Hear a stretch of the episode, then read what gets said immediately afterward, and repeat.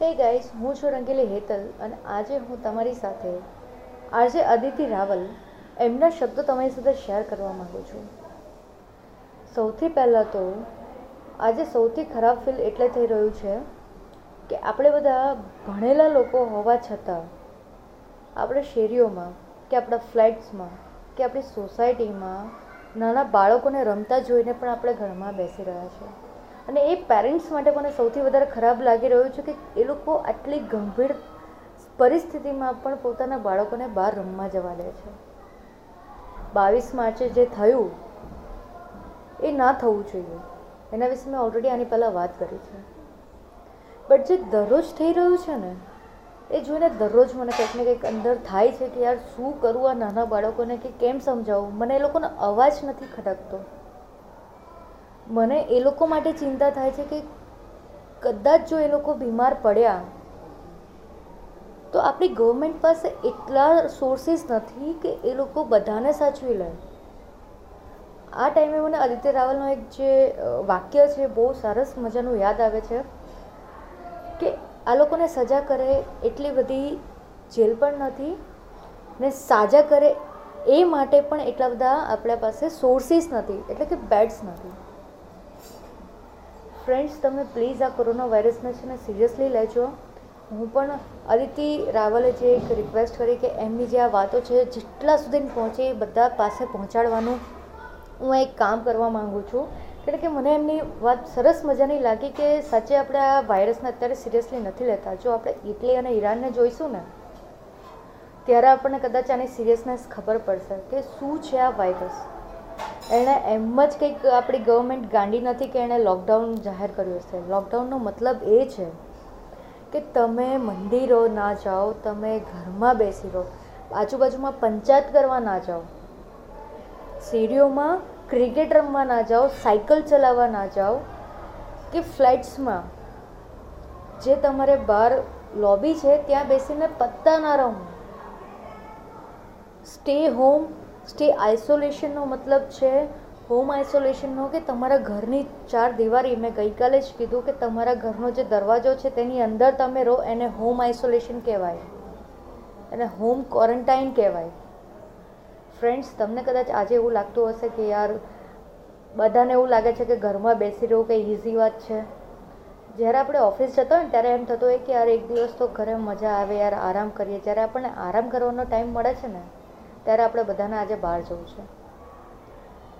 કદાચ તમને અત્યારે નહીં સમજાય, પણ જો જ્યારે તમારા ઘરનું કોઈ બીમાર રહેશે ને, અને કોઈને આ વાયરસ થાય ને, જો કે હું ભગવાનને પ્રાર્થના કરું છું કે આ વાયરસ ના થાય કોઈને પણ પણ જો થશે ને, ત્યારે કદાચ તમને આની સિરિયસનેસ ખબર પડશે કે શું થાય છે. તમારા જ ઘરનું વ્યક્તિ એકલામાં રહે છે. નસીબ ના કરે કે એમની ડેથ થઈ જાય ને, તો તમને કદાચ જોવા પણ નહીં મળશે એમને આટલી ખરાબ સિચ્યુએશન છે.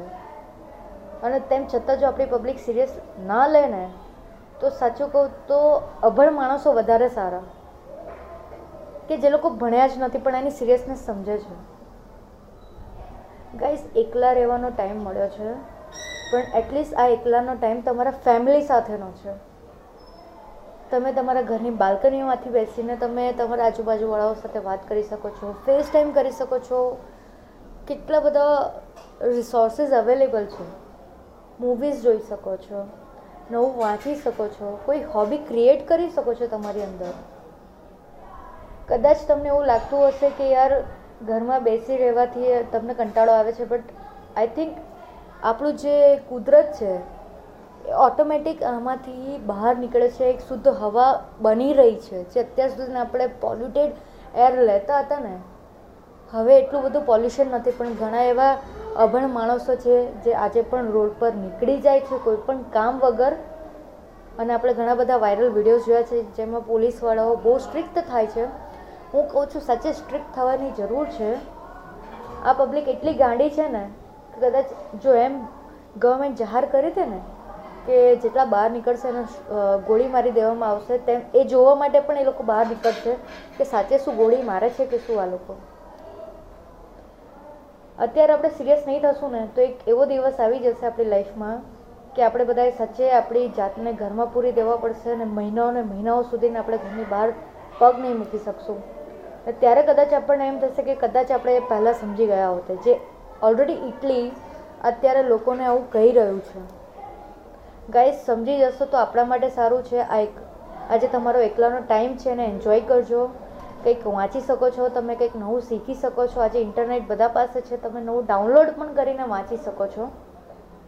ને સૌથી વધારે, આ તમારા એકલાનો જે ટાઈમ છે ને, એમાં જરા તમે સમજજો કે તમે પાસ્ટમાં શું કર્યું છે ને તમે આગળ શું કરી શકો છો તમારી લાઈફમાં ને જે તમારા ગોલમાં તમને જેવું લાગતું હતું ને કે તમને તમારા ગોલ માટે ટાઈમ નથી મળતો, આ સમય છે કે તમે તમારા ગોલ પર તમે ફોકસ પણ કરી શકો છો. ને એના માટે આઈ થિંક સો હવે કોઈ તમારે તમારા બોસ પાસે કે કોઈ બીજા વર્કનો સ્ટ્રેસ નહીં રહેશે. સિચ્યુએશન છે ગંભીર. ડરવાની જરૂર નથી. પણ સમજણની અહીંયા બહુ જરૂર છે ગાઈસ સમજવાનું કામ તમારું છે અને પ્લીઝ આ મેસેજ જેટલો બને એ બધાને શેર કરજો કે હાથ ધોવા જરૂરી છે, પણ એની સાથે સાથે ઘરમાં જ રહેવું જરૂરી છે. લોકડાઉન એટલે કે ઘરમાં જ રહેવું છે. તમારા ઘરનો જે મેઇન ડોર છે, એની બહાર નહીં. એની અંદર. તમારું ધ્યાન રાખજો ગાઈસ ફરી પાછા મળીશું.